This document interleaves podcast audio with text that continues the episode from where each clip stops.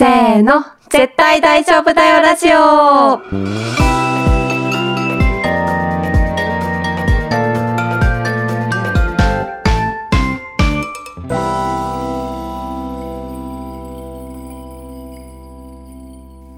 萌です。愛です。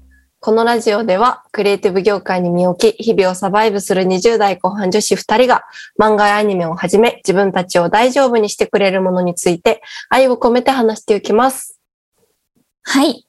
前回は、英子さんが遊びに来てくださって、はい。なんかめちゃめちゃ濃ゆいラブについての話をね展開してしまったけれども、地球を包み込みそうなラブの話でしたね。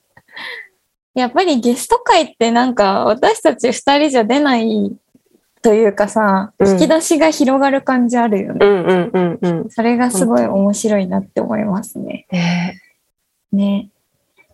というわけでね、はい今回は、ちょっと全く毛色が違う感じなんですけど、はい。題して、優しい BL のすすめ。えあー あー、そう。初めての話、うん話題ですよね。初めての話題だね。なんかちょくちょくさ、ピクシブについて触れる流れで、ほのかに私たちは BL を読んでますけれども、みたいな雰囲気だけ匂わせてきてたじゃん、うちら。私なんではおります、みたいな感じ私なんでおりますけれども、みたいな雰囲気だけ匂わせてきたんだけど、ちょっとちゃんと話したいなっていうふうに思いつつ、はい。で、BL って、その、苦手意識ある方も多いんじゃないかなって思うんですよ。なぜなら、結構性描写ががっつり入ってくる作品も多いので、うん。なんかそもそもそういったものなんかうん。自体が苦手な人もいるだろうし、うん。なんかこう気にはなるけど、ちょっとえぐいのではないかみたいなイメージを持つ方もいるんじゃないかなと思って、うん。ちょっとね、比較的読みやすくて面白い BL 作品を紹介しつつ、うん。BL の話をしたい。ふう。愛ちゃんさ、困るとふーって言うよね。いや、分析されてる。いやえなんか、そういうパー。ティーなタイプの人間じゃないので、こう、愛の手がわかんないんですよね。愛の手が、ふーになってしまう。になっちゃう。ふうかわーみたいな2種類ぐらいしかないんですよね。かわいい。やばい、かわいいな。ああ、面白い。ああ、面白い。ははい。愛ちゃんはさ、なんかうん BL をはじ、BL というものと初めて出会ったのっていつ頃か覚えてる？いつなんですかねなんか、確かにいつなんだろう。え、うん萌えさんはいつですか？私ね、うん。この間思い出したんですけど、はい。小学校の時にうん。本屋さんに行った時にうん、ふと目に入ったワンピースのアンソロジー本です。え、ちょっと待ってください。私も今思い出したえ？小学生の時に、なんか友達が住んでるマンションが、なんかちょっとこううん高層マンションみたいな感じだったんですけど、なんうんか高層マンションってみんなが使える部屋みたいなのとか、なんかプラスアルファの施設があるんですけど、はいはいはい。なんかそこにちょっと本棚があって、はいはい。そ、そこにワンピースのゾロさんの本があったんですよ。そう、私も、あの、ゾロさんの本で知ったの、BL を。で、なんかさ、昔の本屋ってさ、うんあの、普通に少女漫画とかの並びのうんをこう辿っていった先に、普通にアンソロ本が平置きされてて、うん。です、ごい。うん。まあ、小学生の頃はね、さすがにワンピースが読んでたので、うんうん。なんか、あれ、ゾロとサンジだみたいな、うんうんうんなって、でも、うんえ、でもなんか、小田先生の絵じゃない？みたいな。うんうんうん。様子が違うみたいな。様子が違う、なんかすごいシュッてしてるみたいな顔があって。で、これはなんだって思って、こう手手に取って、まあ、当時やっぱその、普通に軽くパラパラってめくれる感じだったから、うんうん。めくってみたら、え、なんかゾロとサンジがイチャイチャしてるみたいな。衝撃。なんかこの本いろ、いろんなひ人の絵柄でゾロとサンジが載ってるみたいな感じで、そこが多分 BL っっていう概念とのファーストコンタクトだった気がします。えーちょっと私もそうでした。小学校の時のゾロさんでした。え、なんでさ、ワンピースのアンソロ本ってめっちゃ多かったのこんなに？わかんない。もうやっぱり、やっぱり母数がすごかったんですかね。そんだけ偶然にも出会ってしまえるような。うんそうだね。でもマンションの公共のところに置いてあるの結構やばい。今考えるとこう本当良くないですよね。結構、あの、なんていうの、尖ってる先生、あの、選ぶ先生の方がいたんですね。ねえ、何なんだろう、あれは。ちょっと。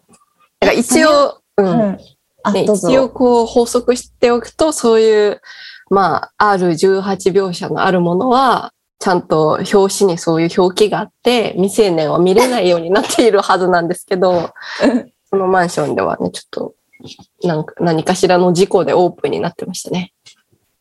そういうちょっと R18 要素も含まれてた。含まれてたと思います。だからあんま覚えてないけど。おー私どうだったかな？なんか中ぐらいはしてた記憶があるけど、ちょっとがっつり、いや、いや、ちょっと直接的すぎる。がっつりされてたのかどうかはちょっとわからないですね。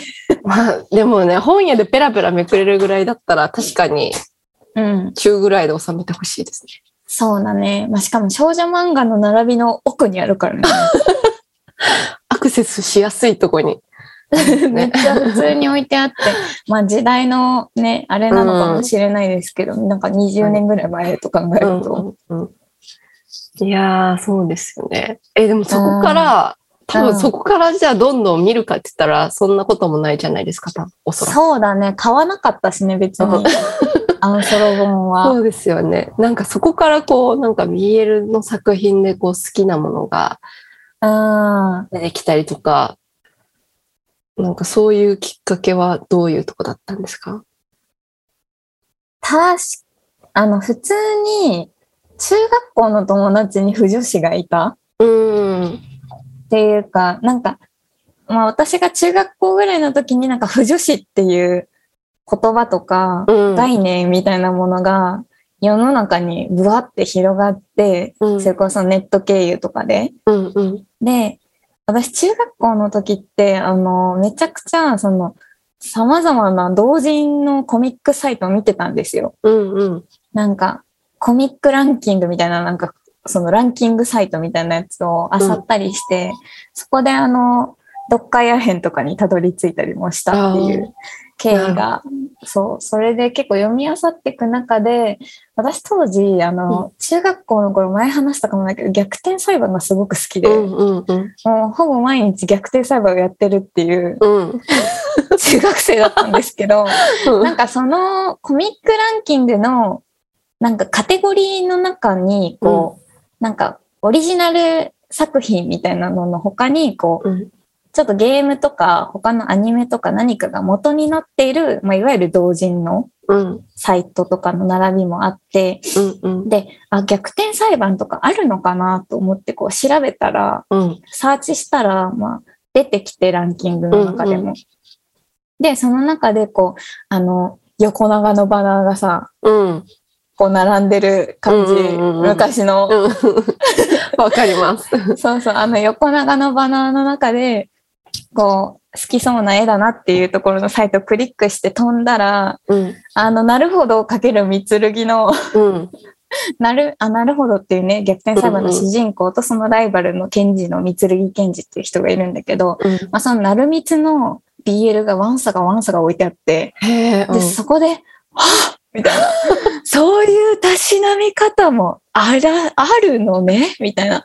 結構、発見というか、うんそうか、みたいな、こう、それまでってやっぱり異性愛がうん。自分の中では異性愛しかほぼなかったというか、うんうん。なんか、まあ、例外的にそのカードキャプターさくらで、うん。ゆきとさんと東也くんみたいな関係とかは知ってたけど、うん。なんかその関係性にまだ BL って言葉を当てはめてなかったうんうんというか、BL って概念を知らなかったから、まあ、二人はそういう感じみたいな、うんうん。個別のものとして扱ってたんだけど、うんなんかそこで全てが繋がっていったというか、世の中にはうん。やっぱそういうものがあるんだな、みたいな風に知って、うんうん。ね、それでいろいろ調べていったらなんか不女子みたいな言葉にたどり着き、うんうん。そしたら意外と周りの友達にもなんか好きみたいな子もいたりして、うんうん。なるほど、なるほど、感じだった気がする。まあでもそのコミックを買うとかまではうん。至らず、あくまでそのどう、あの、逆転裁判の同人サイトで読み漁りしてたっていうなるほところかな。ど。あーえーまあその流れがね、今のピクシブあさりにも絶対につながってるんですけど。うんえ、愛ちゃんは？私はその小学生の時の衝撃的な出会いから、まあなんかその、そういうものがあるんだなっていうのはこう、ふんわり。あ、でもそこ、その時多分理解をしきってなかったんですけど、なんかな謎みたいな、な、何みたいな感じで、でもその時は終わっていて、まあそこからこう、時代が流れて、こう、中学生が高校生の時に、銀玉にすっごいハマってたんですよ。はいはい。で、もう、なんか銀玉で大体のことを勉強した感じがあって、自分の中では。教科書、教科書。教科書だったんですよ。なんか下ネタも銀玉で学んだし、へーいや学ぶ場所間違ってるんですけど、完全に。で、なん銀玉か、には人生の大事なことが全て書いてある。書いてある。そうそうそう。なんかあの、銀玉のタイトルもちょっと全然あれ教訓じゃないんですけど、教訓っぽいこと書いてあるし、それを真に受けてたりとか、なんかいろいろ教えてもらった中で、なんか銀玉もやっぱり同人誌めちゃめちゃあって、ありそもあうるし、なんかこう、なんだっけな、あの、め、キャラクターから自分にメールが来た、来たみたいな画画像？あーメールが？あるある、あったあった、メールが。そう、メールあれもが、あれも本当に、銀玉の、なんか、起きた相互が大好きだったんですけど、はい。すごいなんか天才剣士みたいなキャラクターがいはいはいはいはいて、綺麗な顔の、起きた相互からのなんか、二人で抜け出しましょうよみたいなメールがえ、なんかすごい、心がすごいそわそわしちゃう。なんか。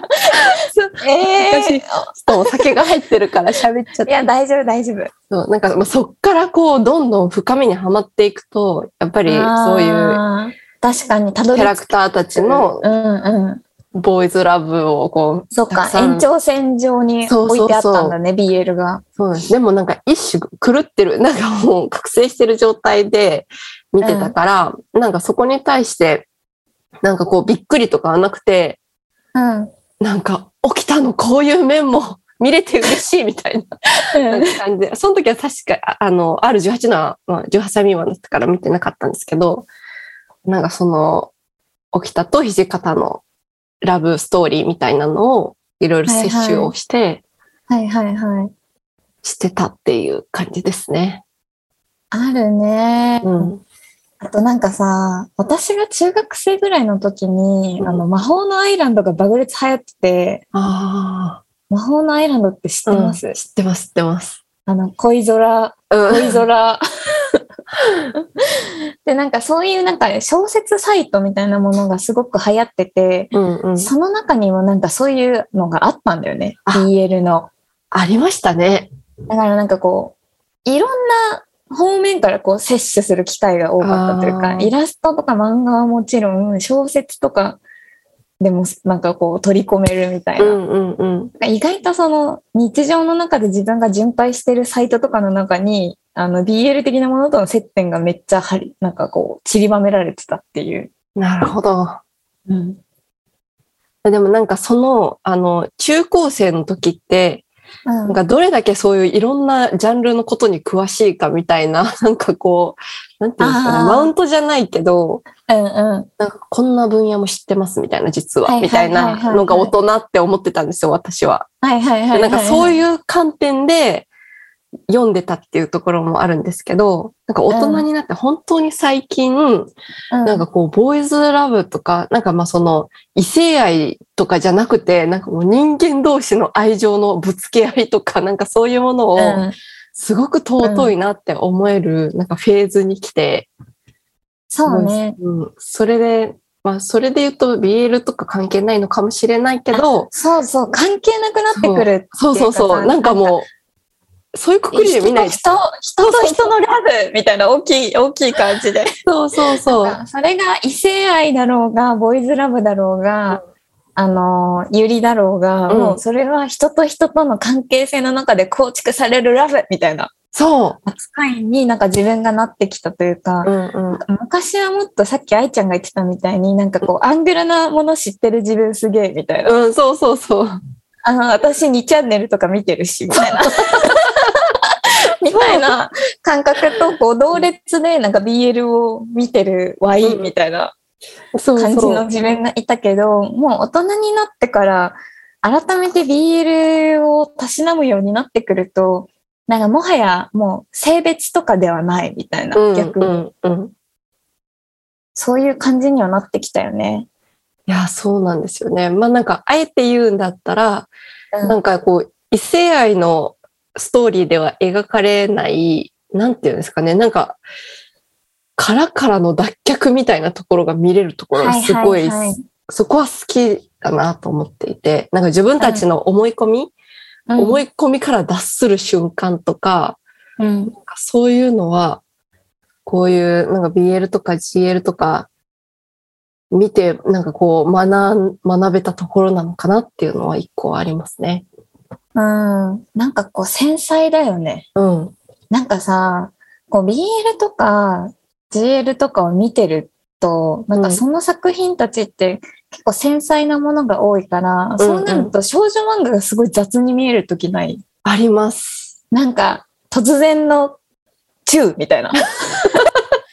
なんかすごい嫌なやつだと思ってたクラスのなんか心が読めなそうな感じのよくわからない男子高校生が突然廊下でキスしてきて、なんなのこいつみたいな。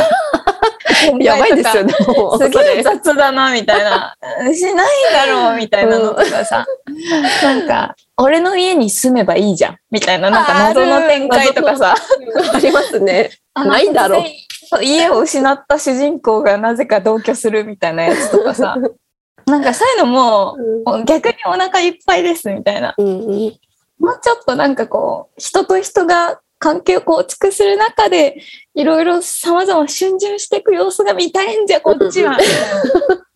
気持ちになってきて、なんか、そうね、少女漫画で面白いって思えるやつは減ってきてる感覚はある、正直。うん年齢を減るとともに。そうですね。まあ、なんかあんまりこう読まなくなっているかも、確かに。少女漫画っていうもの。なんか昔の作品をちょっとこう読んでみたいとかで読むことはあるけど、なんか今じゃあ、新規で読そう、む感じ、あんまなくなってきたよね。そうですよね。なんか私年代好きだった、やつ読み直すとかあるけど、あ、ごめうんん、かぶっちゃった。あ、いえいえ。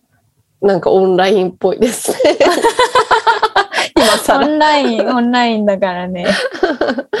そうそう。なんかね、リアルタイムでやってるのに、あんまり、その、なんか年齢ってをこう区切られていない漫画はいろいろ読んでるけど、少女漫画とされているものは読んでないのかもしれないですね、あんまり。うーん、まあ、あと普通に私たちが年を取ったっていう。そう、主人公。が高校生だとキッズキッズってなっちゃうかも。そこはちょっとあるかも。うん、えね最近読んだ、その優しい BL おすすめしたいものとかありますか？これはもう愛ちゃんに貸してるじゃないですか、結構今。めちゃくちゃミするじゃん。にね、なんでだろう。ね。あ私もちょっと鼻水が、ね、そ出るんですけど。うね、確かあの、今ね、萌えさんから良質なもの、もえ、漫画をいろいろ借りてますね。はい。で、私が、うん。まあ、愛ちゃんに貸してるものは全部好きなんですけど、うん、うん。まずは、悦子さん。うん。悦子さんの漫画、とにかく私昔から大好きで、うん。なんか悦子さんとの出会いは、あの、LINE 漫画を読んでいた時に、うん。悦子さんのあの、モアザンワーズっていう、まあ、全年齢向けの、まあ、BL 要素も含むけど、全年齢向けの、まあ、あれをなんて言ったらいいんだよ。レディコミ、レディコミックスって言ったらいいのかな。うん。うん。と出会って、すごい絵柄も好きだし、お話も好きだし、うん。って言って、あ、この作家さんめちゃめちゃ好きだってなったのが多分5年ぐらい前なんですよね。うーん。で、そこから、あの、愛ちゃん、あ、で、愛ちゃん貸してないや、いあの、インザアパートメント、インジアパートメントっていう、うん。あの、その、モアザンワーズの中の登場人物のスピンオフ作品っていうのかな。まあ、本当は、うんこのインジアパートメントっていうところからのスピンオフとしてモアザンワーズが発生してるってところはあるんだけど。その悦子さんの作品2つうん。はめっちゃ好きですね。へえ。これ私で電子書籍で読んじゃってるんでちょっと貸せなかったんですけど、愛ちゃんには。いや、でも、悦子さんの漫画めちゃくちゃ良くて普通に買おうと思いました。え、めっちゃいいよね。メロンの味、貸しましたよね。はい。もどうでした？メロンの味。めっちゃ良くない？めっちゃ良かったですね。なん、なんだろう、もう、なんて言ったらいいの？ずっと見ていたくなる。うん。あの、悦子さんの、まあ、割と最新のコミックスが、あの、メロンの味っていうものなんですけど、これは BL 作品ですね。うん。ちょっとあらすじ探そう。これ本当にめっちゃおすすめしたい。しかもそんなになんかうん。性的なシーンもそこまでね、うん。うん。なないというか。あらすじはですね、まあライブハウスでバイトとして働く中条くんっていう男の子と、その、まあ、バー、バーみたいなとこかな。常連客の木内さんっていう人がうん出会いまして、で、木内さんがある日冒頭で突然こう家を失って、まあ、これさっきちょっと批判した 少女漫画と同じなんですけど、家を、家を失って、まあ、同棲してた彼女と別れて、こう、家を追い出されてしまったから、しばしの寝床を探してたところに、その、中条くんの、うん。なんかボボスの店長が、いやもう二人で中条ん家住めばいいじゃん、みたいな感じでおすすめしたことで、まあ、急に同居が始まるっていう話なんですけど、で、中条くんはもともとその男性が好きな方で、うんで、木内さんは、まあ、彼女もいたから、まあ、そうではない。いわゆるのんけって言われるものなんですけれども、その二人がこう同居生活をする中で、こう、心地よさを見つけていって、まあ、そこから徐々に距離が近づいていくっていう話なんですよね。うん。うん。だからなんかさ、すごい最初からエッチな感じじゃないよね。いや、なんか、全然こう、なんて言うんですかね。BL、BL 漫画っていう本当にカテゴリーじゃなくて普通に入りやすい感じですね。うんうんうんううん。ん。さらっと。てか、絵がすごい好きでした。えー、めっちゃいいよね、え、ちょっとマーザンワーズとかも読んでほしい、ぜひ。読みます。そう、これ、なんか、ちょっと若干ネタバレをすると、まあ、木内さんが、あの、精神的に、なんて言うんでしょうね。なんかこう、病を抱えていて、うん。まあ、それが、こう、物語が進むにつれて、こう、明らかになっていくんですけど、うん。でかつなんか中条くんもなんか若干依存的になっていったりとかするじゃないですか。木内さんに対して。あそこすごい好きって思って。依存関係。依存関係ってなんでこんなにいいんだろうみたいな。でもまあそこから結局ズブズブにはならず、うんお。互い自立はしていくんだけれども、うんうん。か緩やかに関係が続いていくというか、うん。なんかこう依存、一瞬依存してそこから脱却する様ってめっちゃ美しいなって思っちゃうんだよな。あれは何なんですかね？ね、もう癖、癖。これは私の癖。うん、そうかも。癖だと思うんです。いや、よかったですね、あれは。そう、ちょっと悦子さんの作品をめちゃめちゃおすすめです。はい。あと、ボーイミーツマリア、うんうん。読みました読みました。そう、ボーイミーツマリア、あ、ペヨさんっていう方、PYO でペヨさんが作者の、まあ、一巻だけの漫画なんですけど、もともとなんかピクシブコミックスとかで連載されてたのかなそこにも載ってるんですけどうん、あの、これも、まあ、高校生の男の子同士のお話なんですけど、まあ、演劇部のマドンナ的な存在だった子に一目惚れした男の子がその子にこう迫ってみたらその子は実は男でしたっていう話なんですけど、これもね、なんかコンプレックスの脱却というか性別の揺らぎとかそこに対する性別に対する決めつけみたいなとこからどうこう飛び立って自由になっていくかみたいなテーマなので、うん。すごくなんか良かったですね。うんめちゃくちゃ面白かったですね。え、愛ちゃんどうでした？え、すごい好きでしたね。なんかその、この二人の恋愛だけじゃなくて、なんかそれぞれに抱えてる問題にそうだね。感情移入がし、うん。こう、すごいできたから、なんか、ボーイズラブとしてだけじゃなくて、普通に物語としとしてめちゃくちゃ面白かったですね。そうだね。うん大河くんも、あの、家族関係とかね、うん、お父さんとの関係とかいろいろある中でね、うん。こう互いに成長していくような様、ねこう、お互いがお互いに出会うことで、こう、凝り固まっていたものとか、何か殻のようなものが徐々にこう溶け出して中身が出ていくみたいなところ、ほんといいよね。うん、うん。よかった。そう、だから、なんか、私が好きな BL って、うん、なんかこう、性描写をとか、こう、男の子同士のイチャを求めてるのではなくて、もう主軸が別にあって、その中で副次的にこう、BL 要素があるっていうのがすごく好きなんだなと思いました。うん、うん、うん。なるほど。確かにね。でも、うん。私はそっちの方が多いのかも。なんか、ね、うんいろんなパターンがあると思うんですけど、でもうん BL の作品として自分が想像していたよりも、そういう主軸は別のところにあって、本人たちのもうちょっとこう、パーソナルな問題だったりとか、なんかその人との関係性の問題だったりとか、なんかそういうところにありつつ、うん。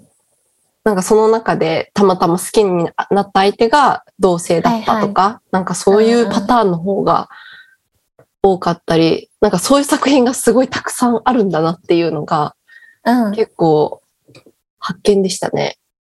あ、イチャだ。あ、地震だ。大丈夫ですか？長い？あ、大丈夫。あ多いです。ね。地震。京都、京都さ、最近めっちゃ地震多いんだよ。えー、東京も多いと思ってたけど、本当？うん、なんか日本不穏だね。怖いですね。ね、怖っ。沈没しないといいけど。うんね、直下型地震来ないといいけど。ねえ、怖い。はい。話が、まあ、こういうのをね、収録のね、リアルタイム感を感じていただけたのではないでしょうか。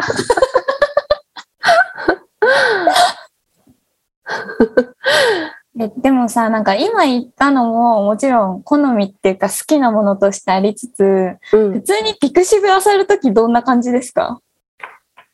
ピクシブ漁るときは、あ、でも、ピクシブというか、その好きな漫画とか好きなキャラの、うん。なんかこう、いろんな顔を見たいみたいなあ時は、そんな物語とかじゃなっていうよりかは、単純に、そのキャラクターを見たくて、いろいろ見て確かに、ますね。確かに。なんか解釈を見たいって感じ。あ、そうそうそうそう私。結構。あ、そうかも。そう、でもその中でも、うん。なんかやっぱりどうしても、そんなね、あの、それがお金払って見せてもらってるというか、ピクシブとかって、ただで見せてもらってるとこが多いから、うん、うん。なんか何も言えないんですけど、こう、うん書いてる人のエゴがあまりに見えるとちょっと冷めちゃったりとか。ああ、わかる。それめっちゃわかるな。なんか、あまりにもぶっ飛んでる解釈の作品とかは、ちょっとなんか違うかもって思ったりする。ね、なんかそこは、逆、まあそこが面白いんですけど、それをこう見極めていくというか、うんあ、こんなすごい好きな感じのやつに出会えたみたいな、ああ、わかるわ発。見の喜びはあるけど、そうだよね。うん。なんか、だからピクシブを漁ることは自己と向き合うことでもあると思う。なるほなんか自分が何が好きで何が苦手かとか、そういうのど。を見極めていく作業でもあるなっていうふうに思って。でな、なんでそれが好きなのかって考えたりすると、あ、こう、自分はこういうものに惹かれるんだとか、うんこ。れこれこういう理由でこういうのが好きなんだ、みたいな感じにたどり着いていくというか、内面をさらに深く掘り下げていく自分のって感じがする。すごいなんか、セラピーですね。ピクシブ。まあもちろんね、普通にエッチなの見てって思う時もありますけどね。いや、ある。し、なんか、ちょっとビールの話とそれちゃうんですけど、なんか、エッチなやつでも、うん。なんかこう、全然そういう直接的な表現がないのにめっちゃエッチだなって思うやつとか、ああ、なんそう。かめちゃめちゃ直接的な表現があるのに全然エッチじゃん。わかるられなかったりとか。あれ私、うんエッチ判定士に慣れてきてるのかな？慣れてきてる、慣れてきてる。あの、エッチ判定士の才能は皆さんのの心に眠ってるのでいや、、何のセミナー？なんかセミナー始まっちゃった？いやでもなんかそれはもう絵柄だけじゃないよね。そのうん、そうそう。絵柄じゃないところで、そういうのを、これはエッチ、これはエッチだって判断する何かがあるよね。ありますね。絵柄もなんか、そう単純に可愛い可愛くないじゃなくて、なんか、そんなこう、なんていうんですかね、細かい線とかじゃないけど、めっちゃ魅力的な絵柄とか、うん、なんかうん。そういうのもあるし、日によってとか時期によって、前はこれめっちゃ好きだったのに今全然刺さんないなとかもあるし、あるあるあるある。面白いですよね。面白いよね。え、なんか漫画以外に BL って見ます？いや、見ないなぁなんかさ、近年さ、うん。結構 BL 映画みたいなの多くない？多い。BL 映画、あ BL ドラマ、Hulu オリジナル、うんたらかんたらみたいなのとかネットフリックスオリジナルとかさ、なんかあれ、あの流れなん、なんなんだろうって結構思うんだけど。いや、ね、なんか、本当に好きで作ってる側の人が好きで作っているのか、ここはなんか当たりそうみたいなのを作っているのかわかんないけど、うん。結構私はドラマいろいろ見たりはするんですけど、うん当たり外れというか、こう、なんかすごい愛が込められたドラマと、うんドラマ、映画とそうじゃないものの差はすごい激しいなって思いますね。ああ、そうなんだ。え、うん愛ちゃん的にこれは良かったみたいな BL が入ってるドラマとか映画とかある？とね、チェリマホと、あー、チェリマホはね、評判いいよね。私まだ見てないんだよね。チェリマホはめっちゃくて映画も見に行ったんですけど、うん。めっちゃ、映画めっちゃ良かったですね。マジか。もうなんか、すご映画はちょっとすごい語ってしまいそうなんですけど、なんか、うんあとチェリマホと消えた初恋はいはい。もめっちゃ良かったです。消えた初恋も漫画原作なんですけど、結構うん。最近ドラマ化されて、うん。あの、えっ、と、なにわ男子の道枝くんと、スノーマンの目黒蓮くんが、うん。あの演じているんですけど、主人公の二人を。うん。うん。もうすごい浄化されました。消えた初恋は。へえ。もうキュルキュルなってきた。なんかもう、道枝くん、目黒くんもすごいかっこいいんですけど、道枝くんとかなんかもう赤ちゃんみたいにチュルチュルでお顔が。チュルチュルですか？チュルチュル。で、でその中で、もうピュアピュアな恋を目黒くんとこう、展開させていくんですけど、うん、うん。まあ、その中でもちょっとこう、そういう同性同士の恋愛に対して偏見を持っているキャラクターとかが出てきて、うん、まあ、そういう人と分かり合うために、こう、うん。主人公の青木、あ、じゃ道枝くん演じる青木が、こう、なんていうんですかね、コミュニケーションを働きかけて、うん。なんか、心を通わせていくというか、こう、理解を広めていったりとか、うん。そういう描写とかもあるんですけど、さっきあの、少女漫画で、そんなベタベタなやつ、もうお腹いっぱいみたいな話した後にあれなんですけど、普通にベタベタなんですよ、展開は。何のひねりもない物語ではあるんですけど、うん。うん。なんか登場人物たちのピュアさにすごい浄化されました。なるほどね。うんなんかあれなのかな？おっさんずラブとかの影響があるのかな？あ、それはありそう。おっさんずラブめっちゃ話題になりましたもんね。めっちゃ話題になったとか、もまあ、もちろんそのダイバーシティ的な観点でというか、うん。まあ、そういう世の中の、ね、流れ？うんうん。意識の変化みたいに合わせてるところはもちろんあると思うけど、うん。おっさんずラブとか、あの、昨日何食べたが、あヒットしたこともあるのかなって話聞きながら考えてたあ。。うん。ありそう。もうおっさんずラブとかは完全にギャグタッチだから、そうまあなんかめちゃめめちゃ入りやすいですよね。うんうん。なんか嫌悪感なくうん。いけるっていうか、うん。面白いしね、普通に。そう、面白い。うん。ね、なんかもう、チェリマホの映画は、うん。監修に、あ、なんかチェリマホも、消えた初恋も、私がすごい信頼している、すごいセンスのいい、あの、お友達二人から教えてもらって見たんですけど、うんチェリマホの映画もその二人と見て、うん。で、なんか監修にその、ボーイズラブをずっと書いてる漫画家の方が入っていたりとか、あ、そうなんだね。あの、映画自体の監督も男性の方だったりとか、うん。なんかそ、の、なんていうんですかね、その男性のイチャイチャを見たいみたいなエゴっていうよりかは、本当に登場人物たちを素直に描いて、こうなりましたっていう感じで、はいはい。なんかこうシーンが、シーンの一つ一つがめちゃくちゃ美しくて、うん。なんかそのキスシーンとかも、まあそれもなんかイチャイチャ描いているっていうとか、っていうよりかは本当に美しく描いていたりとか、なんか二人がこう指輪を交換するシーンとかがあるんですけど、なんか海辺で指輪を交換するんですけど、それもこう、二人が交換し合っているのは、を、なんかワンカメラですごい、なんかカメラワークもすごい凝ったカメラワークでやったり、その指輪をつけた二人の手が、手、なんか空に二人のこう手がスッて入ってきて、なんかもうシンクロみたいにこう、指輪がキラッてなって、二人の手がこう回転するみたいなシーンがあったり、うん。なんかもう、はぁみたいな、美しいみたいな、そう、感じのシーンがあるんですよね。エロさは美しさなんですよ。そう、なんかすごいよかった。あとなんか、普通に人生について、うん。その、チェルマホの映画では、なんか人生についてっていうところに重きが置かれていて、ななんかいろんなキャラクターの人生観が描かれてるのも、なんか見ていて、すごいぐさぐさくるところがあったりしました。そうね。うん。まあなんかもはやこう、BL イコール、ただただ男同士がエッチなことしてるっていうだけではないっていうことだよね。そうなんですよね。ね。その、やっぱりそういう固定観念もあると思うんだよね、世の中に。BL って言葉だけうん。見たらそういうふうに受け取る人もいるのではないかと思うんだけど、うん。そうではないところに重きを置いてみたら、意外ともっと楽しめるかもしれないですよね。そうですね。なんか出会える幅が広がりますよね。なんかカテゴリーで好き嫌い分けるんじゃなくて。そうだね、そうだね。なんか、食わず嫌い的なところもちょっと緩和されるかもしれないしね。うん。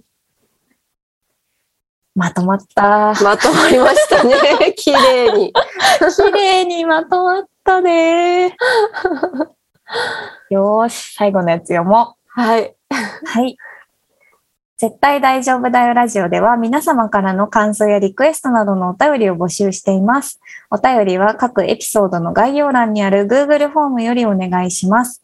お便りを寄せてくださった方には番組オリジナルステッカーセットをプレゼントしています。また、ツイッターで感想投稿も大歓迎です。ハッシュタグ、絶対大丈夫だよラジオ、もしくは、大丈夫だををつけて投稿お願いします。おはカタカナです。番組のツイッターの ID は、アットマーク、DAJOBU アンダーバー RADIO 大丈夫ラジオです。よく、よろしければぜひフォローもお願いします。はい。はい。ありがとうございました。ありがとうございました。